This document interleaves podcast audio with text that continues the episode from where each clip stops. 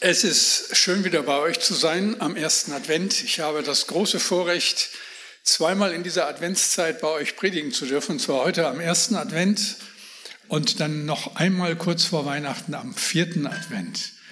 Und zwei, zwei Themen sollen uns beschäftigen, Stichworte, die ihr euch gut merken könnt. Heute aufpassen, sonst verpasst du das Wichtigste und am vierten Advent aufbrechen. Um anzukommen, sollte man losgehen. Heute am ersten Advent also aufpassen, sonst verpasst du das Wichtigste. Wir werden sehen, wie ein einziger Satz alles verändern kann. Das Geschick einer ganzen Nation, aber dann auch ganz persönlich dein und mein Leben. Und dafür möchte ich noch einmal beten. Herr, danke, dass du diesen Gottesdienst uns schenkst. Danke für dieses Geschenk, in deinem Namen zusammenzukommen und damit zu rechnen, dass du mitten unter uns bist. Jetzt bitte ich dich, öffne meinen Mund, dass er deinen Ruhm verkündigt. Danke dafür. Amen. Am frühen Abend des 9. November 1989 hatte die SED eine Pressekonferenz einberufen. Geleitet wurde die Pressekonferenz von Günter Schabowski, Mitglied des Politbüros der SED. Und er redete nun fast eine Stunde lang und kein Mensch verstand, was er eigentlich sagen wollte. Und dann fragte ihn ein italienischer Journalist in gebrochenem Deutsch nach dem äh, neuen Reisegesetzentwurf. Und dann stammelte Schabowski ungefähr drei Minuten lang wirres Zeug, während er auf seinem Tisch einen Zettel suchte, den ihm Egon Kreuz vor der Pressekonferenz Krenz, Egon Krenz vor der Pressekonferenz zugeschoben hatte. Und als er den endlich gefunden hatte, es war 18.55 Uhr, las er ihn vor. Wir haben uns dazu entschlossen, heute eine Regelung zu treffen, die es jedem Bürger der DDR möglich macht, über Grenzübergänge der DDR auszureisen. Der Reporter der Bild-Zeitung fragte nach, ab sofort? Schabowski war offensichtlich verwirrt. Er sprach die Vertreter der Weltpresse mit Genossen an und sagte dann, das tritt nach meiner Kenntnis, äh, ist das sofort unverzüglich. Es war 19.01 Uhr. Um 23.30 Uhr am selben Abend öffnete der Grenzübergang Bornholmer Straße als erster seine Tore. Und was dann geschah, hat das Gesicht unseres Landes nachhaltig verändert. Weinend und lachend lagen sich die Menschen in den Armen. Wir erinnern uns an diese Bilder. Ein ganzes Volk, das 40 Jahre lang eingesperrt gelebt hatte, durfte sich nun frei bewegen. Wir haben es erlebt, ein einziger Satz, der alles verändert. Die Mauer fiel, die Schranken öffneten sich. Aber um wie viel mehr und um wie viel weitreichender, viel grundsätzlicher hat sich vor 2000 Jahren alles verändert, als der Sohn Gottes am Kreuz mit sterbender Stimme sagte, es ist vollbracht. Was von langer Hand vorbereitet war, wurde nun Wirklichkeit. Und dazu lese ich uns ein paar Verse aus der Bibel, aus dem Alten Testament, Jesaja 52, 7 bis 9. Was für ein herrlicher Augenblick, wenn ein Bote über die Berge kommt, der eine gute Nachricht bringt. Er eilt herbei und ruft der Stadt auf dem Berg Zion zu, jetzt ist Friede, die Rettung ist da, Jerusalem, dein Gott, herrscht als König. Schon brechen die Wächter auf der Mauer in Freudengeschrei aus, alle miteinander jubeln, denn mit eigenen Augen sehen sie, wie der Herr zum Berg Zion zurückkehrt. Noch ist Jerusalem ein einziger Trümmerhaufen, doch ihr Ruinen singt und jubelt vor Freude, denn der Herr tröstet sein Volk, er befreit Jerusalem. Ihr Lieben, wir feiern den ersten Advent. Es weihnachtet sehr, aber mein Eindruck ist so, dass viele damit nicht mehr so viel anfangen können. Bis auf die Tatsache, dass in den Warenhäusern schon Ende August der erste Spekulatius angeboten wird. Da ist natürlich eine gewisse Stimmung da, eine gewisse Deko, Weihnachtsmarkt, Kerzen, Kälte, Glühwein, Weihnachtsgeld, Stress vor allem, Deko, Spekulatius und so weiter, einkaufen natürlich auch. Aber was ist Advent? Ihr kennt mit Sicherheit alle die Fernsehsendung Wer wird Millionär? Günther Jauch versucht ja immer noch, Menschen zu Millionären zu machen. Erstaunlich, wie lange sich dieses Format hält. Und ich habe so gedacht, so könnte die 125.000 Euro Frage lauten. Was bedeutet das Wort Advent? Und dann gibt es ja immer vier Möglichkeiten. Erste Möglichkeit kommt aus dem Lateinischen von Adventus Gedränge, Stress. Zweite Möglichkeit vom Niederdeutschen Advent zu den Vieren, meint die vier Sonntage vor Weihnachten. Oder dritte Möglichkeit kommt von Ade Venus. Das Sternbild Venus verabschiedet sich mit dem alten Jahr, um drei Monate später wieder aufzutauchen. Ich finde, das sind intelligente Antworten, habe ich mir selber ausgedacht. Äh, ja, danke, danke. Ist aber alles falsch und Unsinn. Es soll ja noch Menschen geben, die wissen, was Advent bedeutet. Es bedeutet Ankunft und kommt tatsächlich vom Lateinischen, nämlich von advenire und bedeutet ankommen. Ankunft. Aufpassen, Leute. Gott besucht sein Volk. Jesus, der Retter, ist geboren. Der König kommt. Und das ist so wichtig und eine so gute Nachricht, dass ich schon seit über 30, 40, seit über 40 Jahren darüber predige. Und überall in der Welt wird darüber gepredigt, seit 2000 Jahren. Immer und immer wieder. Und auch an diesem Sonntag überall. Es gibt keine Nachricht, die auch nur annähernd so wichtig wäre wie diese. Die gute Nachricht, und sie wurde von langer Hand vorbereitet und sie gilt uns heute, hier und jetzt. Das, was ich euch aus dem Propheten Jesaja gerade vorgelesen habe, das ist 2700 Jahre alt. Es ist ein prophetischer Text und wie alle prophetischen Texte haben sie eine doppelte Bedeutung. Zum einen gelten sie Israel 250 Jahre bevor dieses Volk nach Babylon geführt wurde, in die Gefangenschaft, 70 Jahre lang. Und für sie kommt der Tag der Befreiung und Jesaja kündigt das 250 Jahre vorher an. Noch ist Jerusalem ein Trümmerhaufen, doch ihre Ruinen singen und jubeln vor Freude, denn der Herr tröstet sein Volk. Er befreit Jerusalem. Also Gott wird Jerusalem befreien. Das hat er damals gemacht. Das hat er noch einmal gemacht 1948. Es gibt keine historische Parallele zu dem, was vor 74 Jahren da passiert ist. Als am 14. Mai 1948 mit Sir Alan Cunningham, der letzte britische Hochkommissar Palästina verließ, trat wenige Stunden darauf der erst im März gegründete jüdische Volksrat zusammen zu einer öffentlichen Sitzung. Und während dieser Sitzung las David Ben Gurion, der erste Ministerpräsident des Landes, die offizielle Unabhängigkeitserklärung des Staates Israel vor. Nach über 1900 Jahren war Israel wieder ein souveräner Staat. Es gibt nicht wenige Menschen, das war ein Handy, kostet in unserer Gemeinde fünf Euro, ob es egal. Ich weiß nicht, wie ihr das macht. Es gibt nicht wenige Menschen, die unter dem Eindruck dieser guten Nachricht damals zum Glauben gekommen sind, weil das so unwahrscheinlich war und so deutlich dem Eingreifen Gottes zu verdanken ist. Und genau das wünsche ich mir so sehr, wenn ich an uns denke, an Sie denke, die Sie unsere Gäste sind und die Sie sich vielleicht schwer tun mit dem Glauben. Ich habe ja gesagt, dass dieser uralte Bibeltext eine doppelte Bedeutung hat. Und das wird ganz schnell klar, wenn man genau liest und hinhört, was hier steht, wenn man aufpasst. Noch einmal der siebte Vers, Jesaja 52, Vers 7.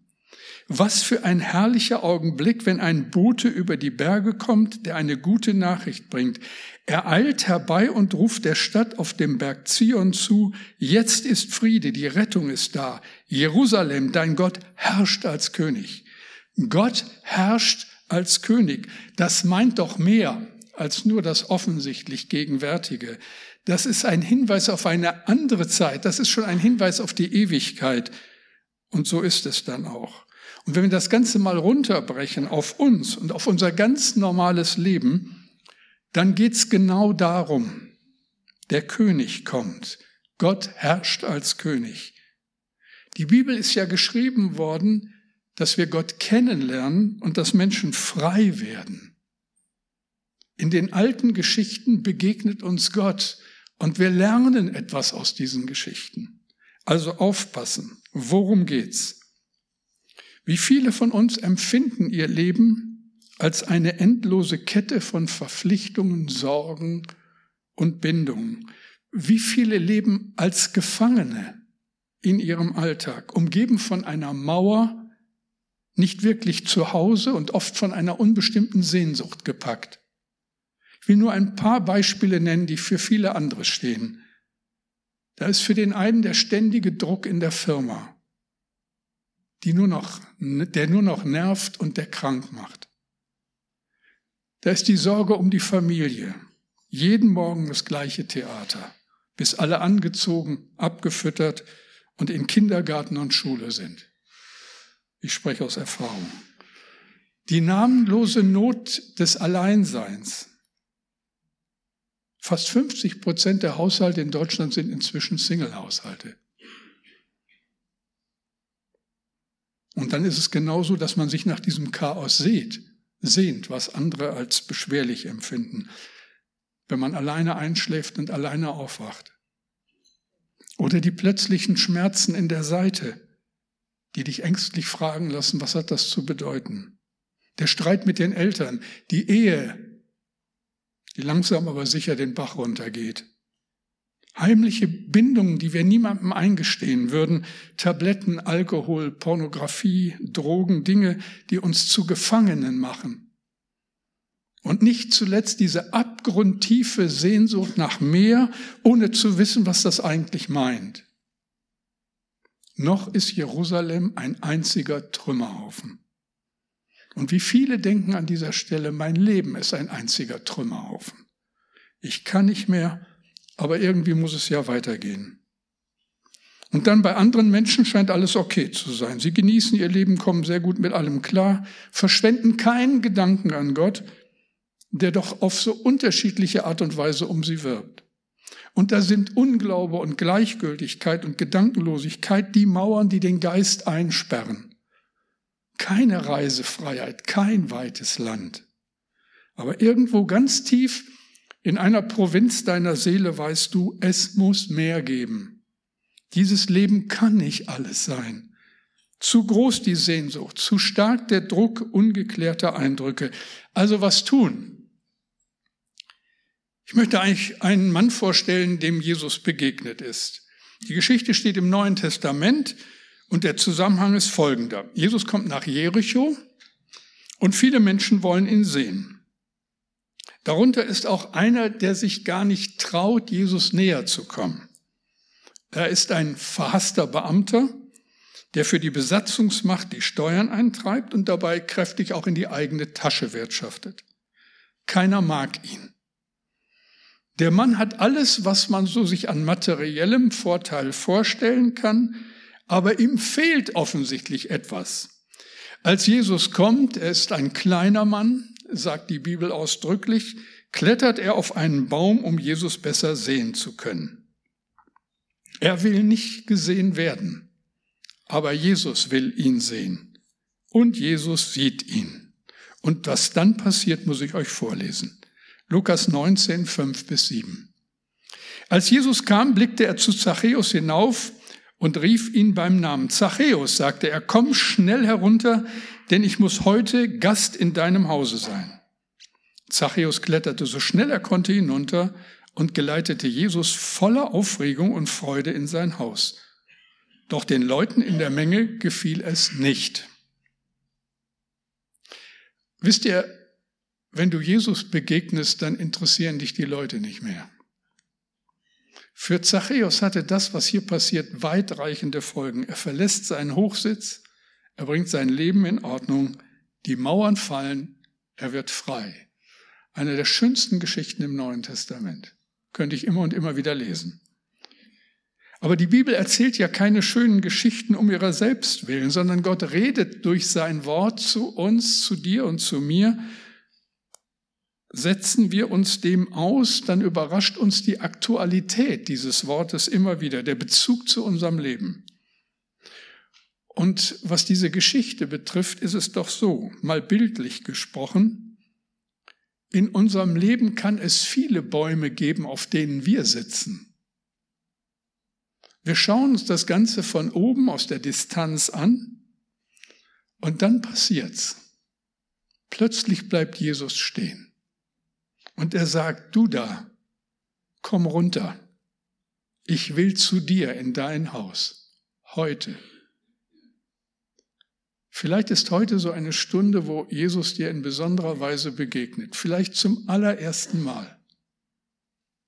Er sagt, Jesus sagt, was mit mir am Kreuz geschehen ist, das reicht auch für dich und deine Fragen und dein Versagen. Das ist allemal genug. Unsere Bäume haben viele Namen und wir verlassen sie in der Regel ungern. Ich habe mich so gefragt, was sind das für Bäume, auf denen wir vielleicht sitzen, bis uns plötzlich der Blick Jesu trifft und er uns sagt, komm runter, ich muss mit dir reden. Ich habe so ein paar Beispiele mal aufgeschrieben. Sicherlich nur ein paar von vielen möglichen. Also ein erstes Beispiel, der erste Baum. Das ist der Baum deiner Schuld. Darüber wagt man heute nicht mehr zu reden. Das Thema ist tabu. Obwohl wir alle wissen, wovon ich rede. Die Sünde ist eine furchtbare Macht und wird von Generation zu Generation weitergereicht. Da quält ein sonst grundsolider Mann sein Jezorn und seine Familie leidet darunter. Ein Leben lang. Aber nicht im Traum würde ihm einfallen, das vor Gott und Menschen einmal anzugehen. Und Jesus schaut ihn immer wieder an, aber in sein Haus lässt er ihn nicht hinein. An Gott glauben ist für ihn keine Option. Ein Kollege von mir war auf einem Empfang im Bremer Rathaus und hörte, wie ein Mann zu seiner Frau sagte, du bist so dick geworden, dass ich mich schon fast schäme, mit dir irgendwo hinzugehen. Der besagte Ehemann gilt in der Öffentlichkeit als integrer und charmanter Zeitgenosse. Und ich frage dich, sitzt du vielleicht auf solch einem Baum und meinst, an den Schaden deines Lebens darf niemand ran? Jesus schaut zu dir herauf und sagt, komm runter, ich muss mit dir reden. Ein zweiter Baum, da ist der Baum erlittenen Unrechts. Ich kenne diese Geschichte, weil ich die Mitarbeiter kannte, die das erlebt haben. Viele, viele Jahre arbeitete ein Team christlicher Sozialarbeiter von Jugend mit einer Mission in Amsterdam. Sie wollten besonders den jungen Leuten helfen, die dort Drogen nahmen und in die Prostitution abgerutscht waren. Eine junge Frau, die sie näher kennenlernten, sagte mit Blick auf ihren Lebensstil, warum nicht? Mein Onkel hat das immer umsonst mit mir gemacht. Warum soll ich jetzt nicht Geld dafür verlangen? Ihre Bitterkeit und ihr Hass hatten sie ins Rotlichtviertel getrieben. Irgendwann hatte diese Frau sich geschworen, ich vertraue niemandem mehr, dann kann mich auch keiner mehr verletzen.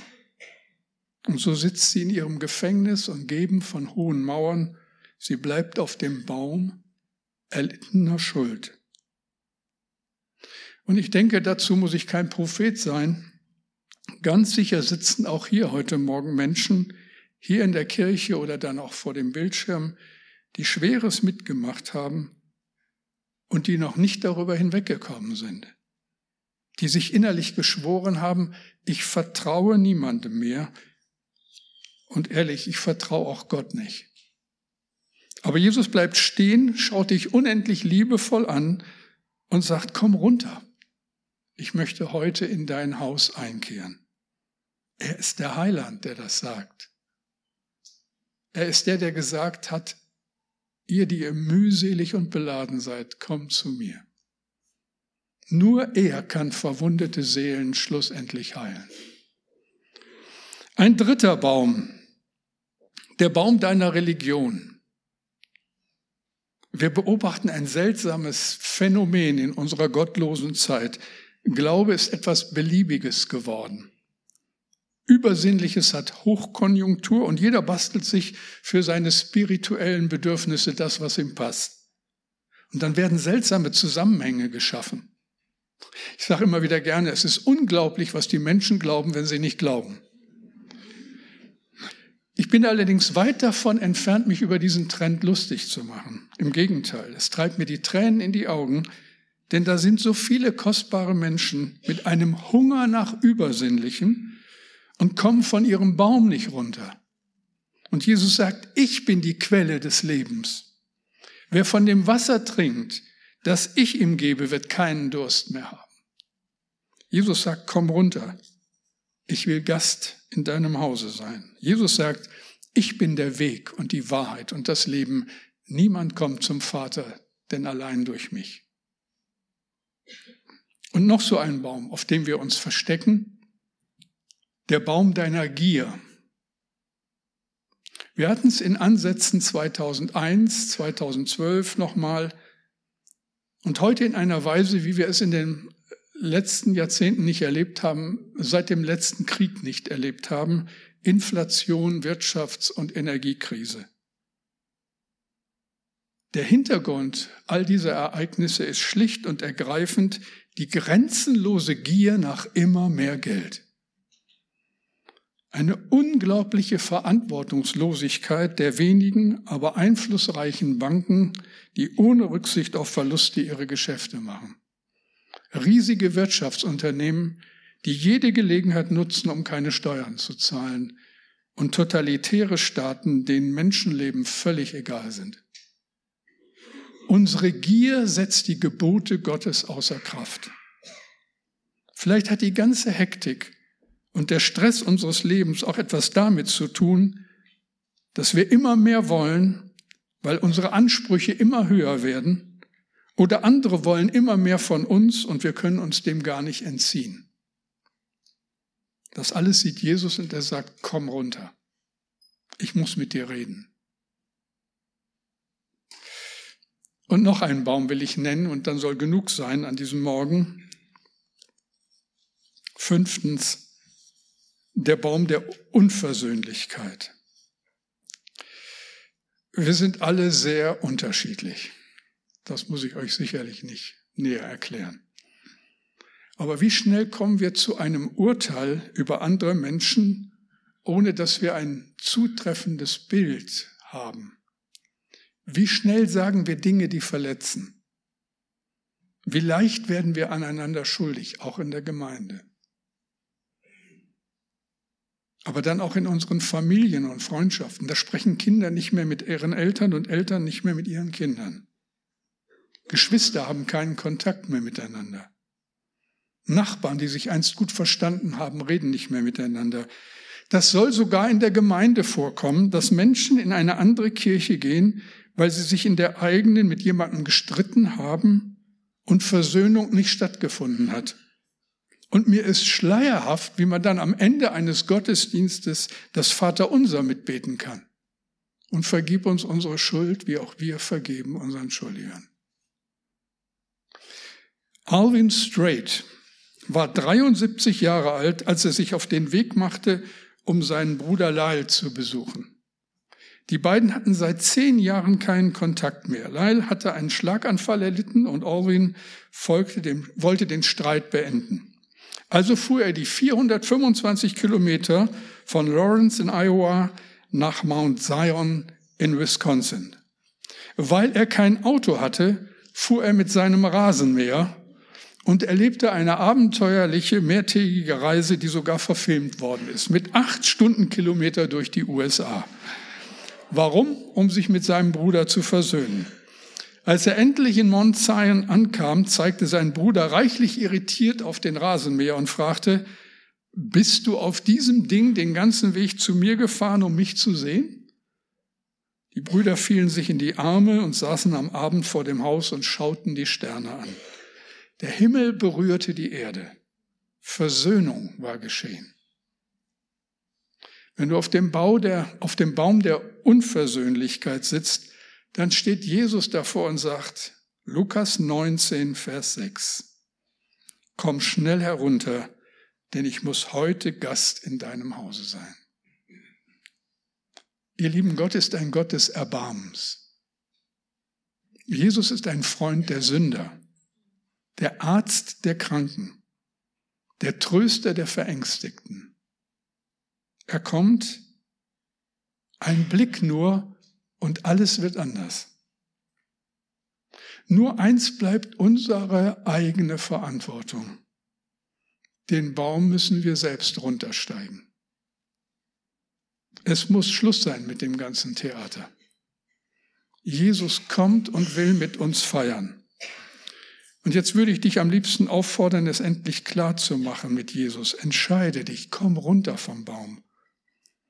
Aber vielleicht hast du noch ein anderes Problem. Du denkst, was soll mein Mann sagen, wenn ich damit ankomme? Was soll meine Frau sagen? wenn ich um Vergebung bitte? Wie reagieren meine Kinder, meine Freunde, die Leute in der Firma, wenn ich plötzlich fromm werde? Überhaupt, was hat das für Folgen? Das verändert doch alles. Wie sieht dann mein Leben aus? Richtig, es verändert alles. Und es ist nicht billig zu haben. Das neue Leben ist unendlich teuer, weil Gott sein Leben gegeben hat dafür. Aber es lohnt sich. Und es geht nur ganz oder gar nicht. Aber das Ganze trägt alle Verheißungen in sich. Es verändert alles. Dem Zachäus war das egal. Aber es ist dir egal. Vor einiger Zeit habe ich diesen Bericht aus dem Nahen Osten gehört und vielleicht kennt ihr ihn schon, aber es hat mich sehr berührt da begegnet ein Muslim Jesus im Traum. Das ist ein Phänomen, von dem wir zurzeit immer wieder hören. Unsere Leute, die im Nahen Osten arbeiten, sagen, das ist dort inzwischen tatsächlich eine tagtägliche Erfahrung von Muslimen, die auf der Suche nach Gott sind. Jesus erscheint ihnen im Traum. Das ist inzwischen von so vielen unterschiedlichen Menschen bezeugt, dass man das Ganze auch nicht als Märchen abtun kann, auch nicht als Einbildung. Wir selber haben ein Ehepaar aus Afghanistan in unserer Gemeinde, wo sie genau über diese Schiene Christ geworden ist. Es scheint so, als wenn der lebendige Gott unmittelbar sich um die kümmert, die gefangen sind und keine Chance haben, sonst mehr über ihn zu erfahren. Jesus erscheint solchen Menschen im Traum. Ein solcher Mann, so verhieß in diesem Bericht, ein solcher Mann, ein Ägypter, träumte von Jesus. Und in den folgenden Tagen ging er zu einem christlichen Pastor in Kairo und wollte sich taufen lassen. Aber der Pastor war wenig begeistert. Er erklärte dem Muslim, was das für sein Leben und für seine Familie bedeuten kann. Er sagte, man wird dich verfolgen man wird dich ausstoßen. Überleg dir das nochmal mit der Taufe. Und dieser Ägypter sagte zu dem Pastor, du hast ihn noch nie gesehen, oder? Du hast ihn noch nie gesehen, oder? Er sieht dich und er wünscht sich nichts sehnlicher, als dass du ihn auch siehst. Die Schranke geht auf, die Mauer fällt. Jesus sagt, komm runter. Als sein Bruder darf ich das konkret machen und dir an diesem Tag die Gelegenheit geben, genau das zu tun. Du kannst nach dem Gottesdienst hier um Gebet fragen. Liebe Menschen stehen hier rechts und links und sind bereit, mit dir zu beten. Du kannst es für dich festmachen. Du kannst mit jemandem sprechen, den du kennst, der Christ ist. Ich denke, wir haben immer beides, auch in so einem Gottesdienst am Sonntagmorgen. Wir haben diejenigen, die schon lange Christus kennen, aber wo man so den Eindruck hat, selbst den Eindruck hat, ich bin so weit weg, ich sitze irgendwo auch auf so einem Baum und sehe Jesus nur noch aus der Distanz. Und er sagt heute, komm runter. Aber vielleicht ist auch jemand da, der noch nie so einen allerersten klaren Schritt gemacht hat in die Nachfolge Jesu. Dann ist Jesus heute da und sagt, komm runter. Ich will bei dir einkehren. Ich will dein Gast sein. Ich will mit dir Leben teilen. Die Bibel nennt diesen Schritt Bekehrung. Du bittest Gott in dein Leben zu kommen und er schenkt dir neues Leben, Vergebung deiner Schuld und ewige Freude. Ein kleiner Schritt in einem Gottesdienst, aber ein Schritt, der dein Leben jetzt und in alle Ewigkeit verändert. Ich werde jetzt beten und dann ein Gebet sprechen, dass du im Stillen mitbeten kannst, wenn du willst. Jesus sagt, wer mich von ganzem Herzen sucht, von dem lasse ich mich finden. Das ist meine Verheißung. Amen. Beten wir. Herr Jesus, ich danke dir ganz herzlich für diesen ersten Advent, für das Wissen darum, dass du gekommen bist und dass wir kommen dürfen.